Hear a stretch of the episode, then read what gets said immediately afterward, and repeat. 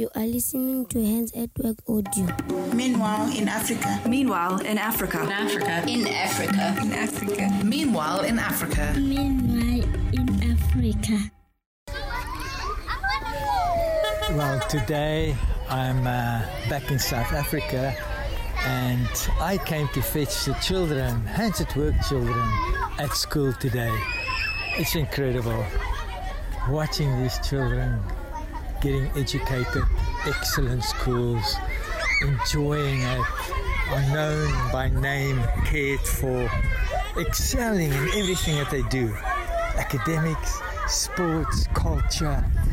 Watching their children hands growing up um, from grade one, we've now had our first children that went from grade one to grade 12 and to see these young adults taking their place in life.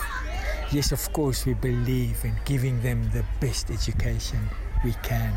We believe that we should excel and develop and be good in everything that we've been given. But you know, at the same time, there's always a thin line, a thin line between enjoying what we have and being reminded that we live in a broken world and that we, the privileged ones, don't have a duty, don't have a burden necessarily, but have the incredible privilege to change other people's lives. We've got the ability, and we teach our children that as much as we teach them mathematics and culture and music. We teach them that we should use every opportunity we have in life. We should seek those moments to bring hope and life to a broken world.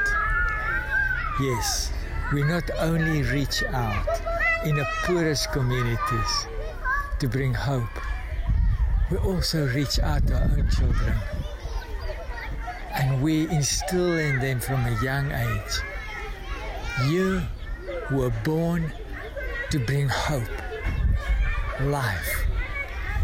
And in excelling whatever you do, you could use those momentums that you've been given to bring life. How about your children?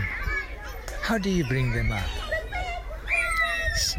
Statistics clearly show us now that a new generation they call the Generation Z, and they are desperately looking for a reason to live. It's not just good enough for them that they have everything they want. They're looking for a reason to use their gifts and their talents to change this world. What a time to live in. What a time to bring children up in.